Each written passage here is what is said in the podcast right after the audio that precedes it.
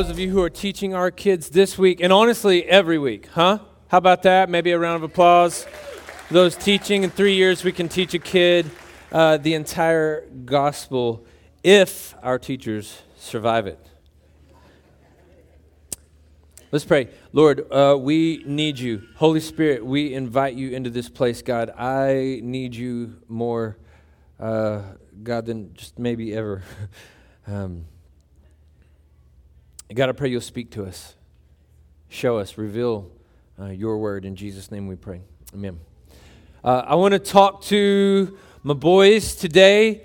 Ladies, will this apply to you? Yes, but just let us have our thing today, please. We're just a little, little pep rally for the guys, and uh, we're going to talk more specifically to you next week. So, ladies, you got the week off. You can just sit there in judgment over the men.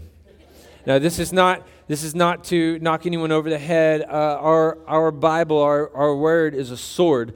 Uh, spiritually, it is a sword, and that is meant to fight our enemies with, not to fight one another. And so today is meant to encourage you, but I want to begin by encouraging you to rethink manhood and to rethink masculinity. And so this becomes a very controversial topic, and I will try to keep opinion out of this and just give you scripture. You were given a note card when you walked in uh, with your connection card. It has a note section. If nothing else, guys, just jot some stuff down, jot some scriptures down as I make reference. Go fact check me, check this as I give you Bible and not opinion, except for maybe right now, okay?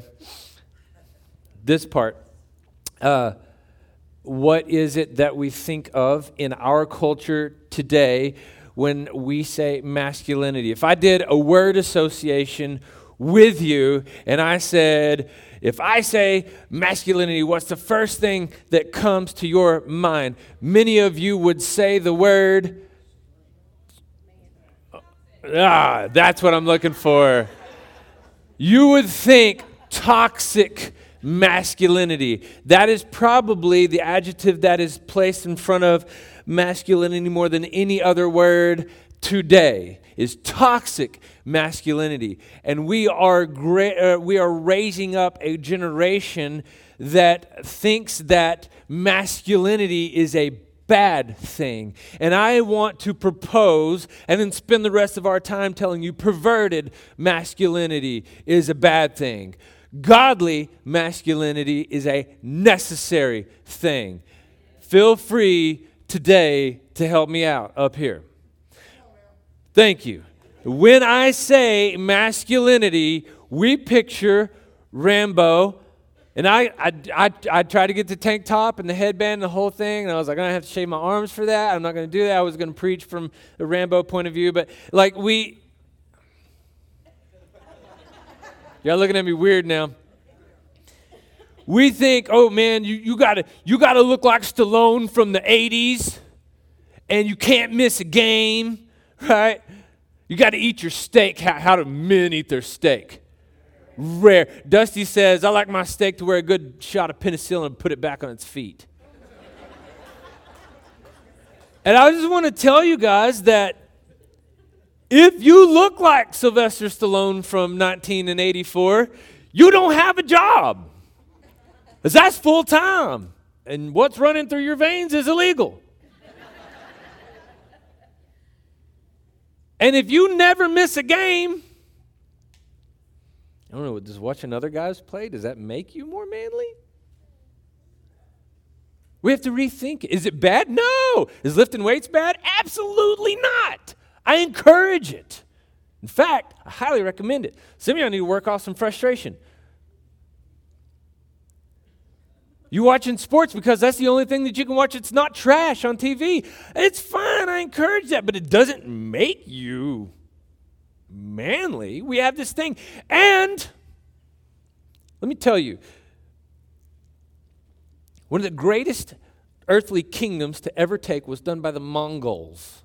The Mongols made the biggest land grab in all of history. They still haven't been defeated. You know what one of their greatest attributes were? Their shields doubled as a skillet so that they could cook their steak and didn't have to eat crap steak that was rare. Number two, 1860s, right here in this land. Comanche Indians, the greatest light infantry on the face of the earth. There was not an army that could take the Comanche Indians until almost 1900. Do you know before they were primitive people who would push buffalo over the side of cliffs? You ever been out to the Caprock in West Texas? Would push them over the side and they would eat it raw. But it wasn't until they could cook their steak that they could take over. Stop giving me this rare steak stuff. Your food just tastes bad. Some of y'all, some of y'all tuned me out already. They're like, I'm not listening to him. Just, just teasing. Come on. All right. In Genesis, Genesis chapter 1, verse 27. All the scripture will be on the screen for you, by the way. Nobody expected you to walk in here a Bible scholar. All right? So uh, all the scriptures on the screen. There, you, there's a, the, your Bible is a library of books. There are 66 books in it. The first 39 are Old Testament. They tell the story of God creating the world, choosing a people, promising through that people one day a Messiah, a Savior, a Christ would come. When He comes, boom, we have the New Testament. Our timeline goes from BC to AD. So we live under this New Testament. And I want to walk you through a lot of the Bible, but in the beginning, this is the story we have of God creating mankind. God, who is not a man. Get that out of your mind. You want to paint a portrait. What does God look like? He doesn't. God is not a man. God is not a human. God is not a woman. God is not a male, not a female. Okay? So, However, he made us and he made us in his image, physically in his image. He gave us attributes that are part of him. And he took some of that and placed it in a man. He took some of that and placed it in a woman. And when we get together, we look more like God. Okay? So this is the whole purpose. But Genesis 1:27. So God created man in his own image. He created him in the image of God. He created them male and female. Which one was created in the image of God? Boys or girls? Both. okay, we've got we've got to get that. But there are different attributes that were placed in a man and different attributes that were placed in a woman. And yes, we look we look we look different, but we can do a lot of the same things, and, and I, I, I get all that. But your masculinity was a gift given to you by your father. So, so don't reject it and don't let your culture tell you that it's bad. Man was made, given masculine attributes, placed in the garden, and told to work the garden. And this is part of what we celebrate as men is how we work, how we do. And without that, we begin to lose ourselves. In fact, in the New Testament, maybe y'all didn't know this was there, Second Thessalonians 3.10. This needs to be taught. Uh, in fact, when, when we were with you, this is what we commanded you. If anyone isn't willing to work, he should not eat.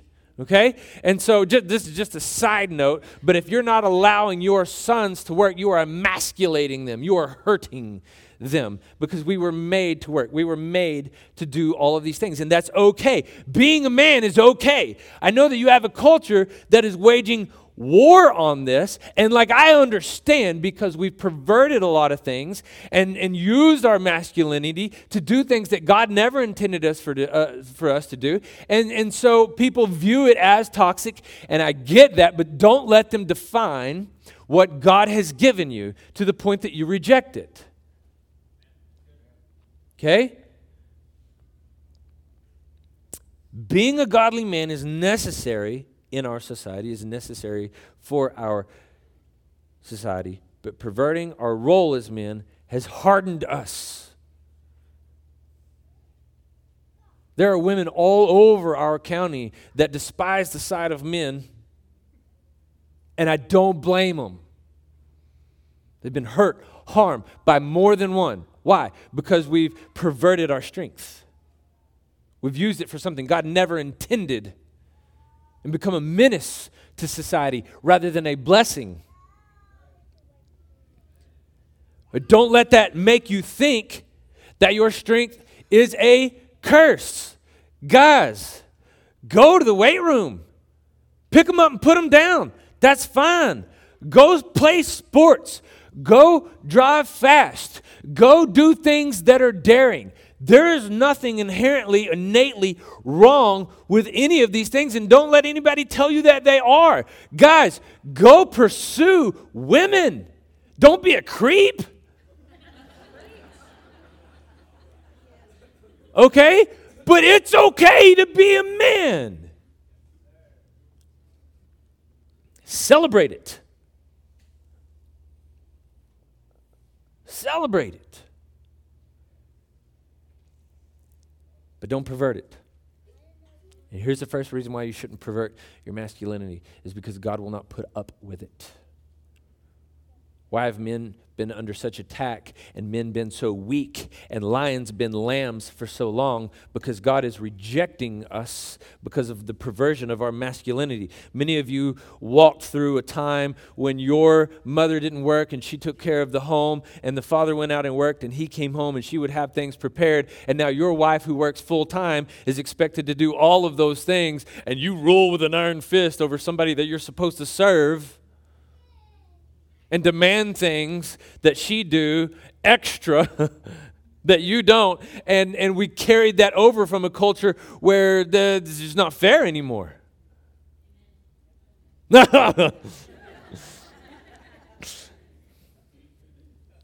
And we've, we've perverted it and, and we've demanded respect when we've been unrespectable.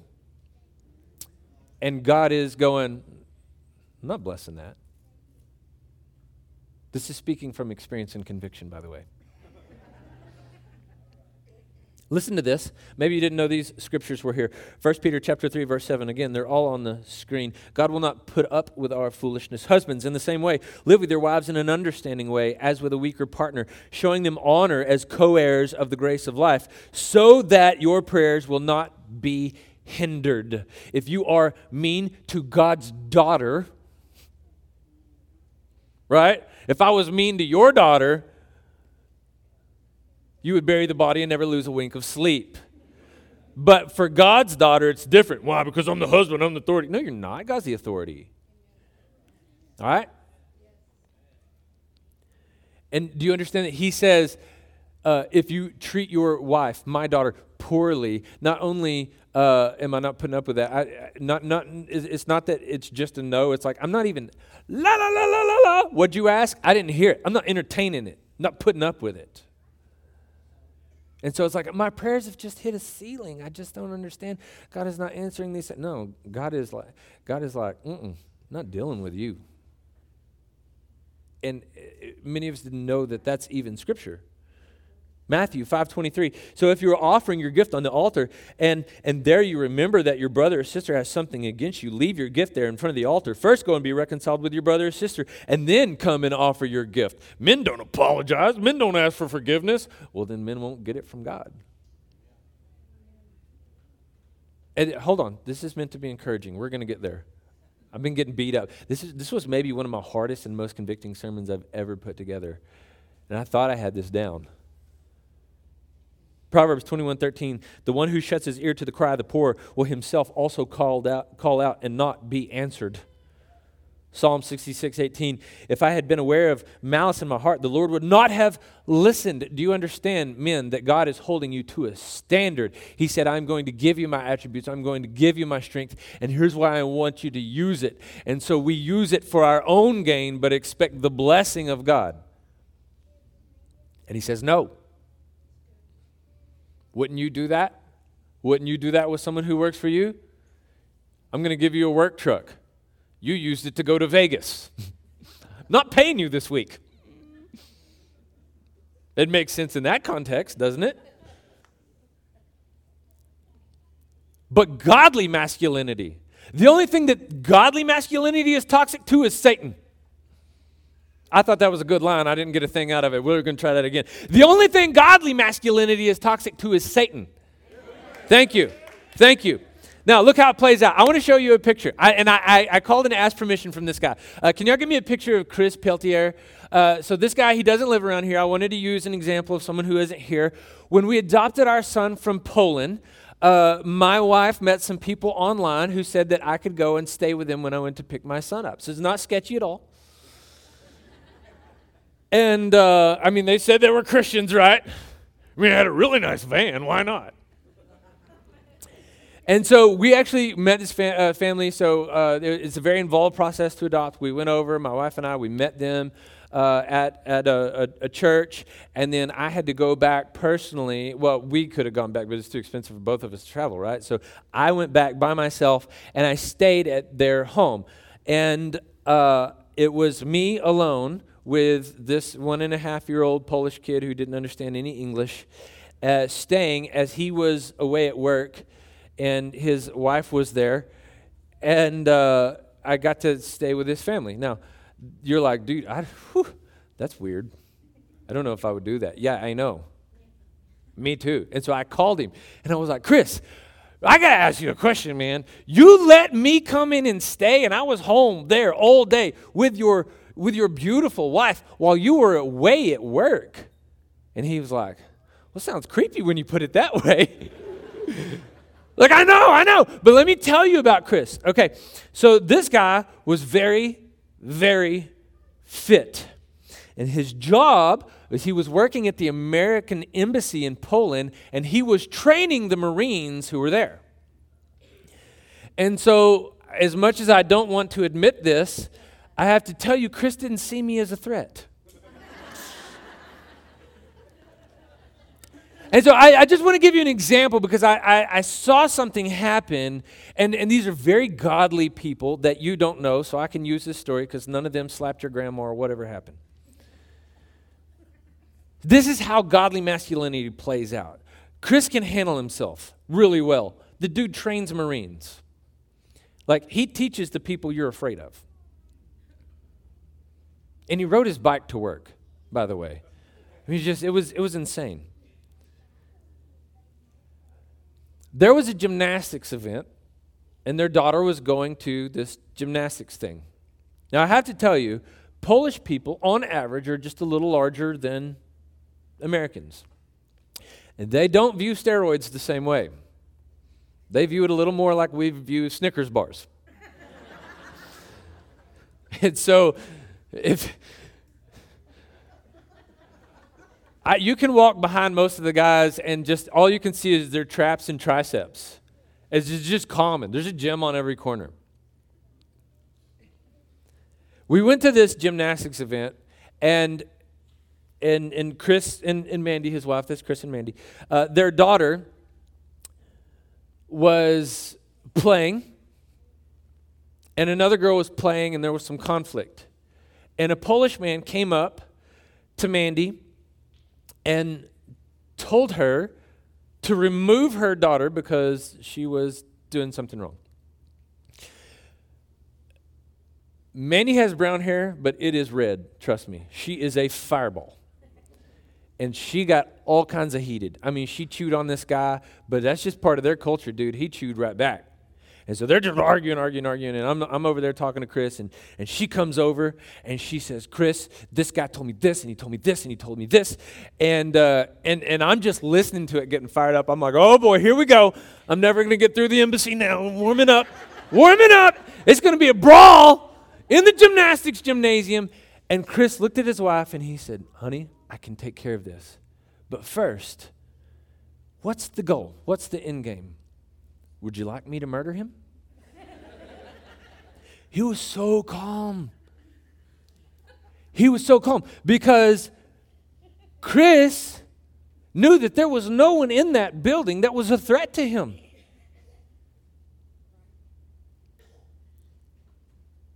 And he de escalated the situation. And he took chaos and he made order out of it, just like did, God did on the first page of the Bible with his masculine attribute to make order out of chaos. And you know what happened? Nothing. Why? Because he's a man. And he didn't dip down into his pride and look over and measure the guy up and go, I think I can pull this off. And my wife is going to think I'm a stud. He didn't need to do that. And that's how it plays out. Godly masculinity brings about peace. Look at what the Bible says Psalm 1 1. How happy is one who does not walk in the advice of the wicked, or stand in the pathway with sinners, or sit in the company of mockers. Instead, his delight is in the Lord's instruction, and he meditates on it day and night. He's like a tree planted beside flowing streams that bears its fruit in season, and the leaf does not wither. Where whatever he does prospers. Some of the manliest men that you've ever met are the dudes who get up when they're sick and go to work. It's not about how hard they hit, it's about how hard they get hit and keep on going. When you meet someone who leads a peaceful life, brings peace into your life, that's someone who has had to swallow some pride, be a man, gather others up around them, do everything that a man hates to do. They've had to do it over and over. They've taken the punches and came out smiling. They endured what others would not, and they were peaceful.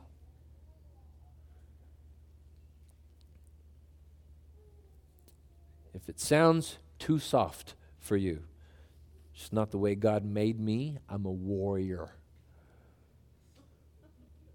I agree, you are. That is part of what God made you to be, is a warrior. And so let's talk about that battle and what will, you will need for that. There is a battle that every man will face every day that you might have to throw down once or twice in your life. It has not happened in my adult life. Although, since I have moved to Ranger, I have been in multiple situations where I prayed because I thought there's no way we're getting out of here without throwing down. And God has delivered me every time. But we train and we practice, and you should. Guys, there's a karate dojo right back there. Don would love to show you how to break people. And then teach you to never do it unless you're defending someone. Go over to Eastland. My buddy George is showing you how to submit people without having to knock their teeth out. Dude, it is a blast. You want somebody to roll you up and humiliate you? Be my guest. Dude, I love, I've been to classes. I love it. I encourage you to do those things. But but those are battles that you may or may not ever face. But there is a spiritual battle that every day you will have to wage. And so here's what you need for that battle. It's found in Ephesians chapter 6 verse 10 through 12. Finally, be strengthened by the Lord and by his vast strength put on the full armor of God so that you can stand against the schemes of the devil because that's your enemy. We are not enemies. We are brothers and sisters. I don't need to prepare to fight you. Now, we get to defend, right? Sometimes that has to happen. Probably not as often as we think it does. Sometimes that has to happen. Guys, I want you to be stoked up for that day. That's fine. There's nothing sinful about that lift, be manly, do all those things. There's nothing sinful to that. But the battle is not against flesh and blood, it's against demons, against principalities. There's a spiritual battle, there's a war for your soul every day. And so here's the muscle that you need. Put on the full armor of God so that you can stand against the schemes of the devil. Verse 12 For our struggle is not against flesh and blood, but against the rulers, against authorities, against the cosmic powers of this darkness, against evil spiritual forces in the heavens. Verse 13 For this reason, take up the full armor of God so that you may be able to resist in the evil day and having prepared everything to take your stand. Because it takes a man to resist. You're going to have to be tough to resist. The world tells you that the man running around giving in to any self control, that he's free, that he's a real man. No, he gives in. That's not strength. Why aren't we celebrating the things that we should be ashamed of? I'm, not, I'm, I'm no different.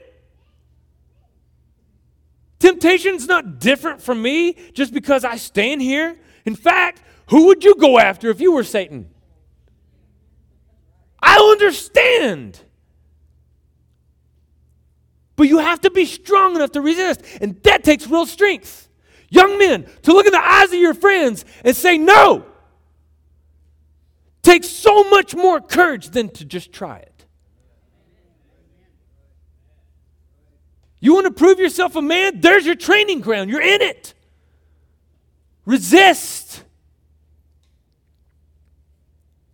Stand, therefore, with the truth like a belt around your waist, righteousness like armor on your chest, and your feet sandaled with readiness for the gospel of peace. In every situation, take up the shield of faith with which you can extinguish all the flaming arrows of the evil one. Take the helmet of salvation and the sword of the Spirit, which is the word of God. Pray at all times in the Spirit with every prayer and request, and stay alert with perseverance and intercession for all the saints. There's your training. There's your training. There's the armor you need. And like you get it. Yes, I believe in God. I'm a yes, I'm a Christian. Yeah, but your screen time is ripping away at your armor.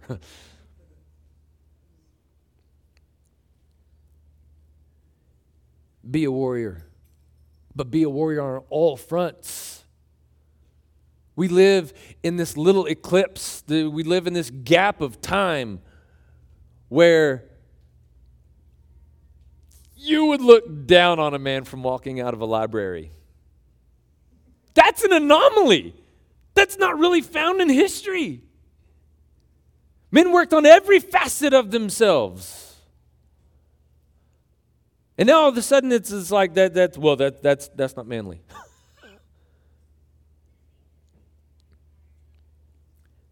in the Bible, there's some dudes that just really stand out. You got King David. We know that he killed Goliath, right? He killed a giant, a giant with a sword. And he, all he had was a slingshot, right? You know, before that, as a young man defending his sheep, he killed a lion, he killed a bear. This guy was a stud. He had lots of wives. I'm not sure that makes you a stud, but for our society's sake, he was a man's man. He was the king. He had authority. Do you know he was also a musician? You know, he was also a poet. He did a little dancing. Some of it he did in the raw. That's a different story. he was a priest. He was a theologian. He wrote much of what you read in the Bible. You know, he was afraid often, wrote poetry about being afraid, and killed a lion. He was a crier. He loved deeply. He's everything that our society says is not a man, and he was a bear killer. You know, we had, I didn't want to use a, a, anything recent, so I dug back into uh, men in the U.S. Uh, Teddy Roosevelt, like our most manly president. I mean, this dude has, th- there he is. There's actually, have y'all seen where he, he's, you know, sitting with his gun on a on a T-Rex and stuff where he kills it. It's, just, it's, it's funny. People make fun of it because he was such an avid hunter. You know what else he did? Uh, he was a very sickly young man, and one day he said, you know what, I'm not going to be sick anymore. And then, dude, he just went off. When he became president, he put a boxing ring in the White House, and he had a challenge to his staff. Anytime, any place, anywhere, I will fight anyone in this White House. And he was showing up to meetings with black eyes. He was being trained by pros. They finally told him it is not fitting for the president to have a black eye. And so they talked him into playing tennis. He hated it and started a new exploration club. They were like all in their tennis gear, and he was like, the heck with this. And they went and climbed the nearest mountain. He read, this is the report. You know how much he read?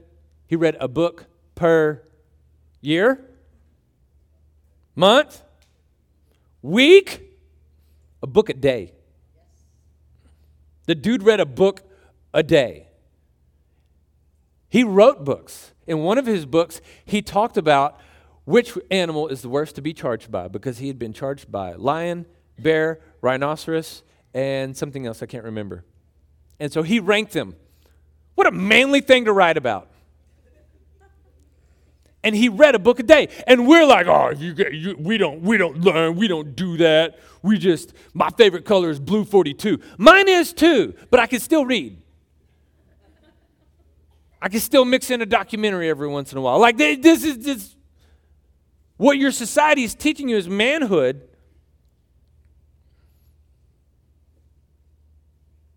The Mongols, as they were taken over, they held debates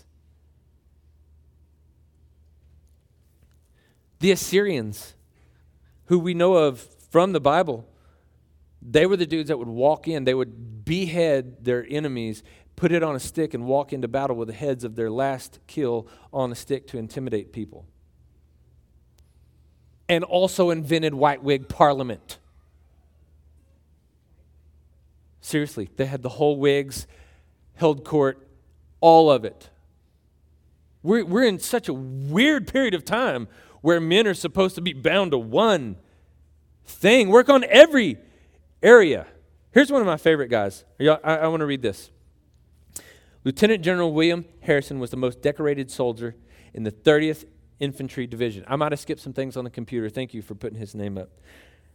Rated by General Eisenhower as the number one infantry division in World War II, General Harrison was the first American to enter Belgium which he did at the head of the Allied forces. He received every decoration for valor except the Congressional Medal of Honor, being honored with the Distinguished Silver Cross, the Silver Star, Bronze Star for Valor, and the Purple Heart. He was one of the few generals to be wounded in action.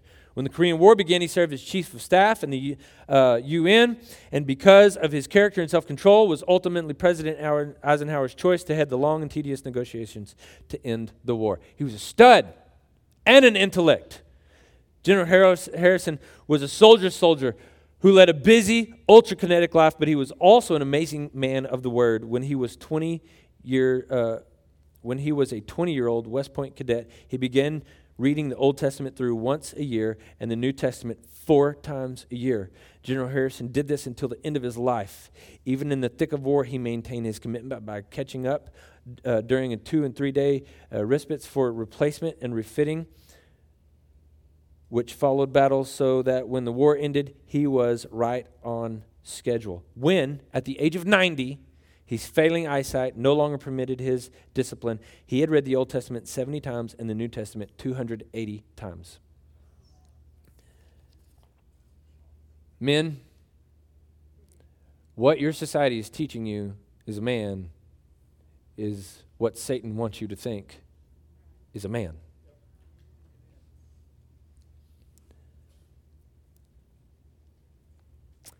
The ultimate, the ultimate in manhood,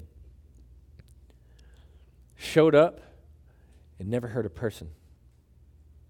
He was prophesied about in the Bible, and it says, A bruised reed he will not break. In other words, he didn't have to hurt anybody.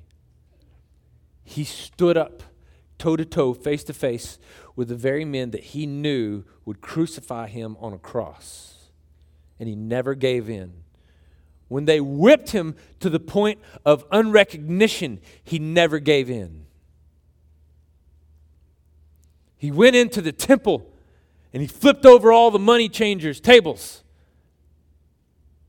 He knew they were going to be calling their boys and their boys' boys to come and get rid of him. He didn't care. He never had to hurt a soul, but he stood up to everybody who could murder him. And then when they did,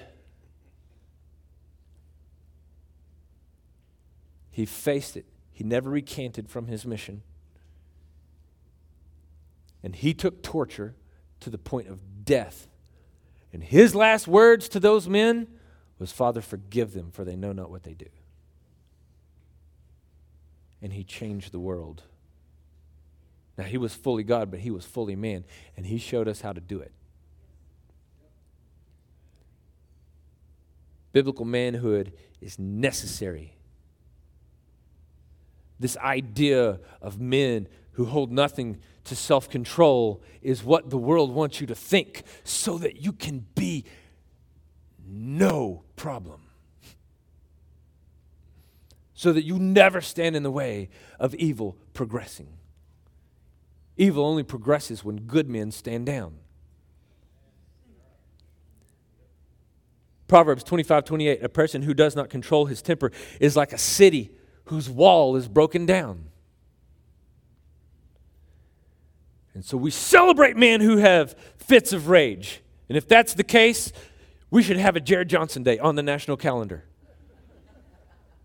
Because I've got a temper just like anybody else, but God is teaching me to control it, and it's helpful.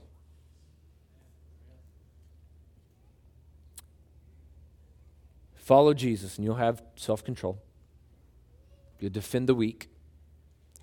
You be a man who does not run from evil, but who's wise enough to run from sin. wise enough to run from temptation, not because you're so awesome that you'll never get into temptation, but because you are wise enough to know that you can't resist it, so you stay away from it. That's maturity, by the way. It, in case any of you young men are waiting to mature to the point that temptation is no longer tempting, um, you'll, you'll never get there. I mean, I can only speak up to 38. Can any of my older fellas in here help me out? You'll never get there. You just got to stay away.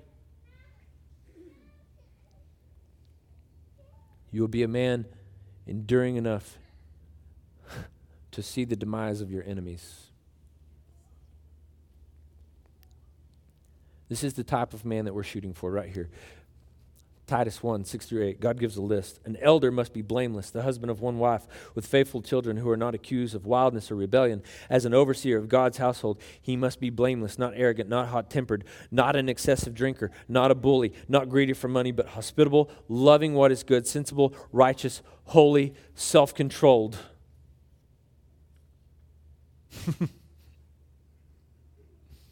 not exactly the guy we find in an action movie, is it? Holding to the faithful message is taught, so that he will be able to both encourage with sound teaching and to refute those who contradict it. Men, we've got to rise up and stop leaving the spiritual burden to our wives. And I don't, I don't say this derogatory, but there's, there's this spirit in Texas where, well, I, I make the bread and I leave, I leave all the praying stuff to mama.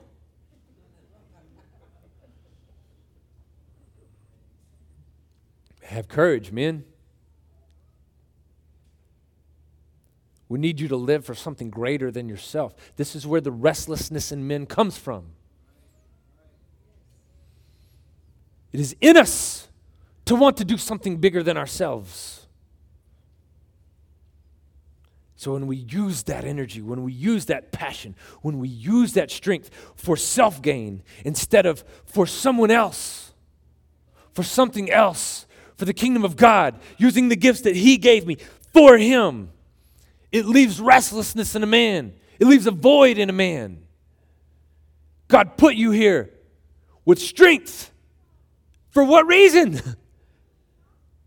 Not to be told that it's toxic, but to use it to be good. When a church is in a community, that community should grow, should prosper. Why? Because there are men who stand at the gate and protect, who offer counsel, who offer wisdom, who bring peace because they're strong enough to hold peace. I want the worship team to go ahead and come up. Men, we've got to raise the next generation.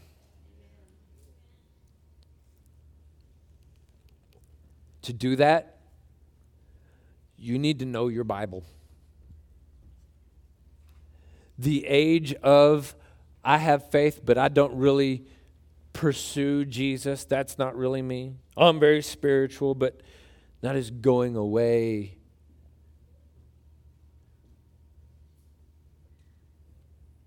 That cannot that cannot stay.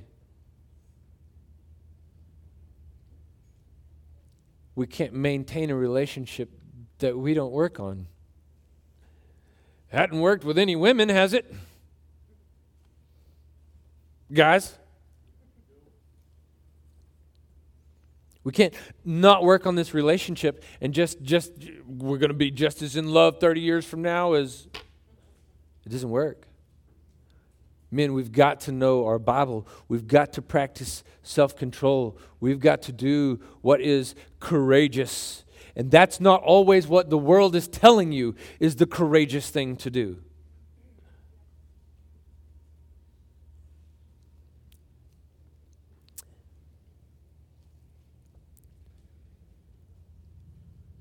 We've got to defend the weak.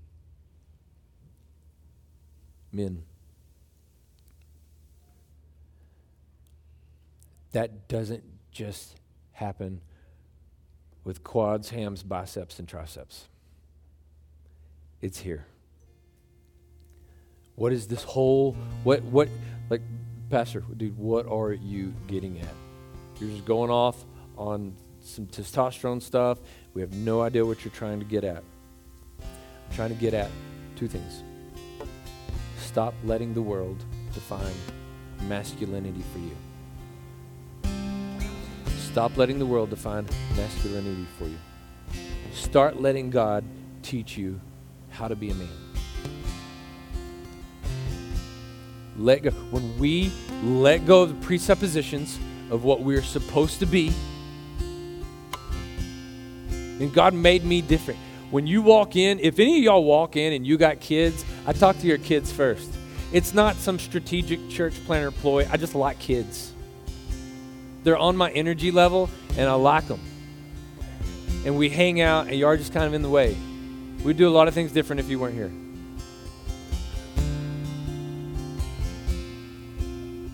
And the world is just, just that's just that just doesn't happen. I don't really care what the world says. God told me to defend them, to protect them, to raise them up, to encourage them. So I really don't care if the world thinks that's weird.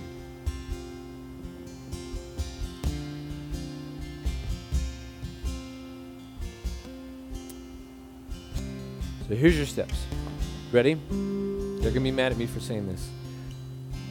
Here's your steps. Here's how you become the man God wants you to be. You're going to read your Bible. You can pray. You're going to go to church, and you're going to be the church. And when you're struggling, you dig deeper into those things.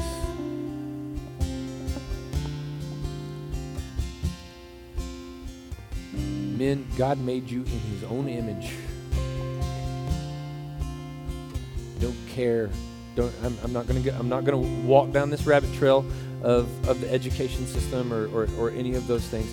But there are just things that are set up in our society that men don't relate with real well. Doesn't mean you're not bright. You just never had your interest. Some of you are like, I don't know, I'm just not a good reader. That's because you were reading Anne of Green Gables as a sophomore. It's a chick flick in letters. Of course, you didn't like it. Try the Bible. God is calling us to something bigger. And here's the thing you can do it. You can do it, and you can be fulfilled when you do it. You will be the one to bring your family out of godlessness. You will be the one to change things. You'll be the first one to stand up to grandpa. You're like, no, I'm out. I'm out, preacher. You'll be the one to change your family. You'll be the one that God raises up to stand peacefully, strongly, in the place of right. That takes courage. This idea of letting go of self control, of giving in to whatever comes into your mind, treating women just oppressively, it's nowhere in the Bible condoned. It's always spoken against. So it doesn't matter what your culture is doing, you're to be something different. And guys, ladies, help me. It's attractive. It's attractive. It's respectable. All right, Lord, we pray that you will be with us, God. Lord, there are there are men in this place. There are mighty men in this place. God, there are men of valor and courage in this place. You've put them here. You've built them up for such a time as this, God. And I pray that they will be stronger now than ever before, God. I pray that they will seek you, that they will get on their knees, and that they will plead with you, and that there will be no substance, no drug that has to fulfill that void because they're living for something else. There's too much purpose, there's too much on the line to give into temptation. God, fill us with that kind of purpose. Help us to run strong after you, God. I pray that it will be celebrated, that men here will be celebrated because we are servants. That's what you did, Lord. Help us follow your lead. You washed men's feet. We want to be like you, God, but, but, but, but, but Lord, studying this, I know that I don't even know how. Help us to be the men you want us to be. And we ask this in Jesus' name. Amen. Hey, baskets are going to come up, and uh, they're going to, uh, the, the worship team is going to play. And so we, we invite you to worship with us. Also, uh, tithe is a, part of how we worship if you're a believer.